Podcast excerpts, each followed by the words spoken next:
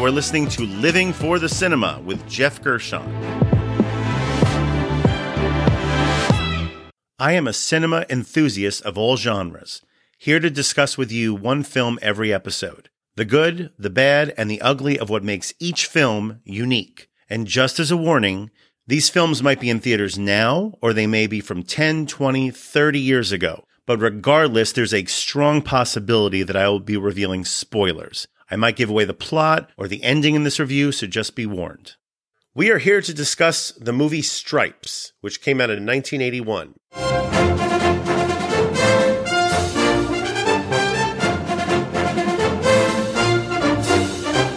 This film was directed by Ivan Reitman. It stars Bill Murray, Harold Ramis, Warren Oates, Sean Young, PJ Soles, John Candy, Judge Reinhold, John Larroquette, and Conrad Dunn. The genre would be military comedy.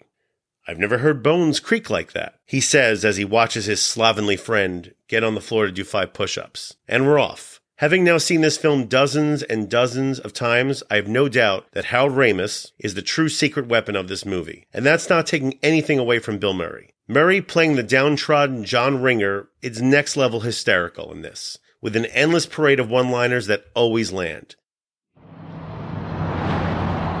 Actually, I'm a photographer. I took this job because I love people.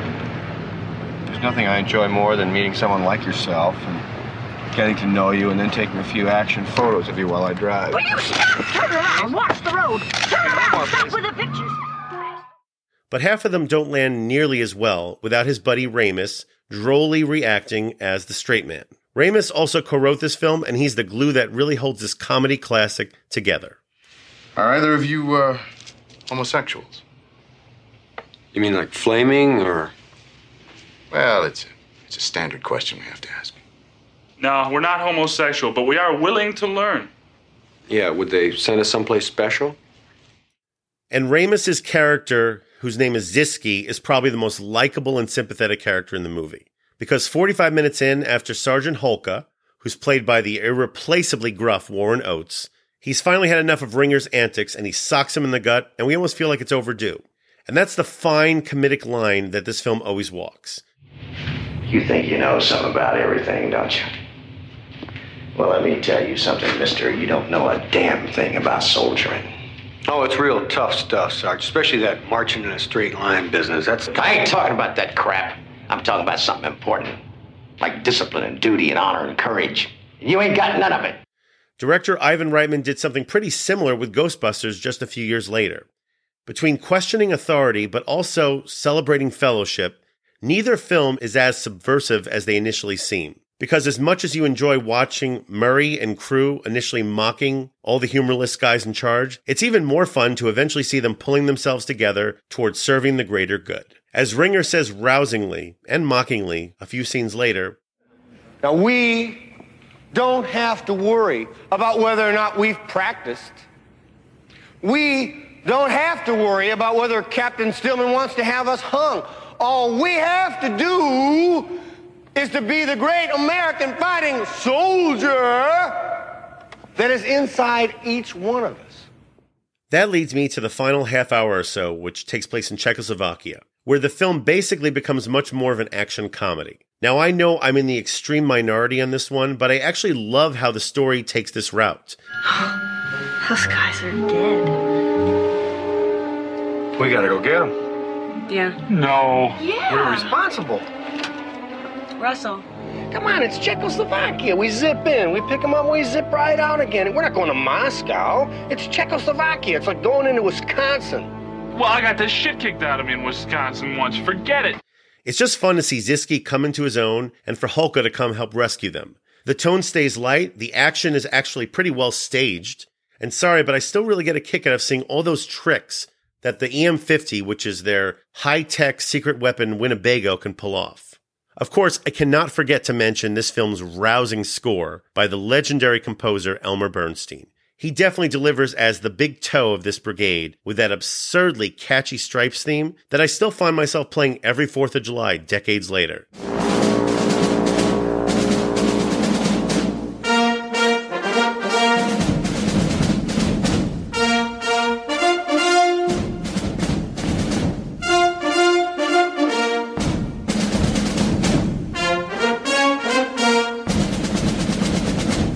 This is definitely in the conversation for the best comedic film score ever. And that brings us to the categories. The first category would be Best Needle Drop. This is the best song cue or piece of score used throughout the runtime of the film.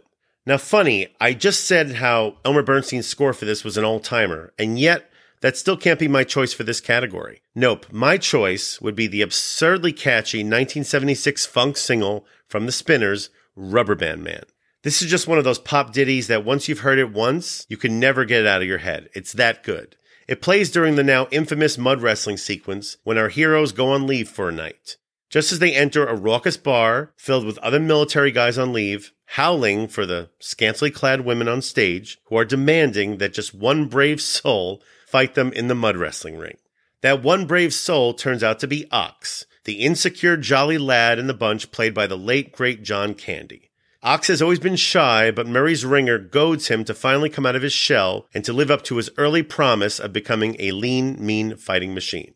Now, clearly, for a very 80s sequence like this, it's all about tone and how you pull it off. It could come off as misogynistic, creepy, or even mean spirited in the wrong hands, or with like clunkier filmmakers like Eli Roth or Todd Phillips. Well, at least Todd Phillips before he directed Joker. But with Ivan Reitman's delicate touch, this cast, and this song playing overhead, it almost feels celebratory. We are rooting for Ox to come out of his shell, and hearing the fast tempo hooks of the spinners, it certainly helps. Such an iconic song for an iconic scene.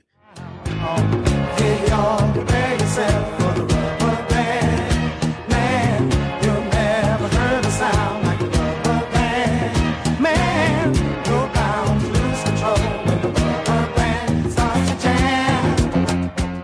Decades later, Rubber Band Man has been used in commercials and even in one recent Avengers movie, but it was never utilized better than in this very movie.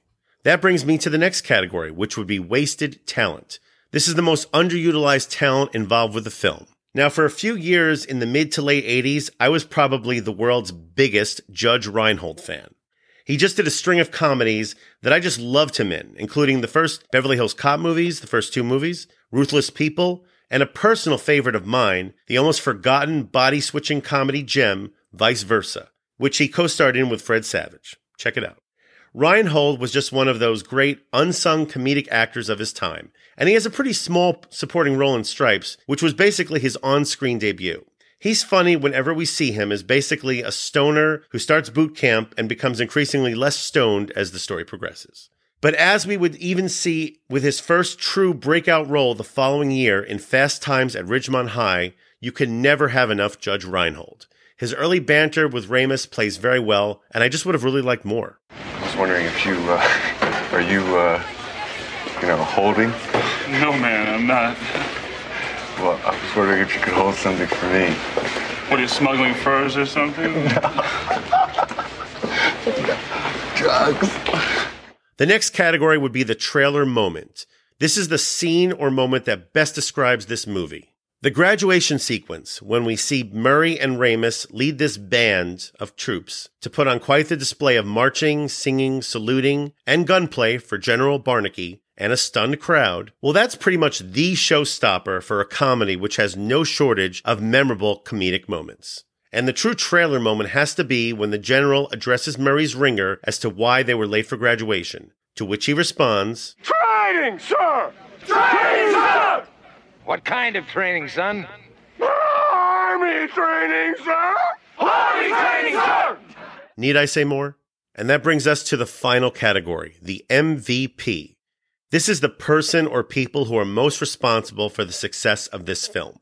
Here's the thing Bill Murray is Bill Murray for a reason, because of brilliant star turns just like this one. But in this particular instance, he just didn't do it alone. In my opinion, Ramis gives one of the great, the great straight man turns of any actor ever. They have fantastic chemistry together. And undoubtedly, Ramis's own contributions to the screenplay, they also played a big part in what made this film work so well. Therefore, I must anoint Bill Murray and Harold Ramis co MVPs. They shared this award, and I salute both of them. I've had an interesting morning. In The last two hours, I've lost my job, my apartment, my car, and my girlfriend. You still have your health. My final rating for Stripes would be four and a half stars out of five. This is one of the best comedies of the past several decades, and I cannot recommend it enough. It's available to rent or buy on all streaming platforms, and if you're looking for some good laughs, some good patriotic laughs, you can't do better. And that ends another red, white, and blue review. Please subscribe to the Living for the Cinema podcast and follow and like our Facebook page. Join us next time for another review from Living for the Cinema.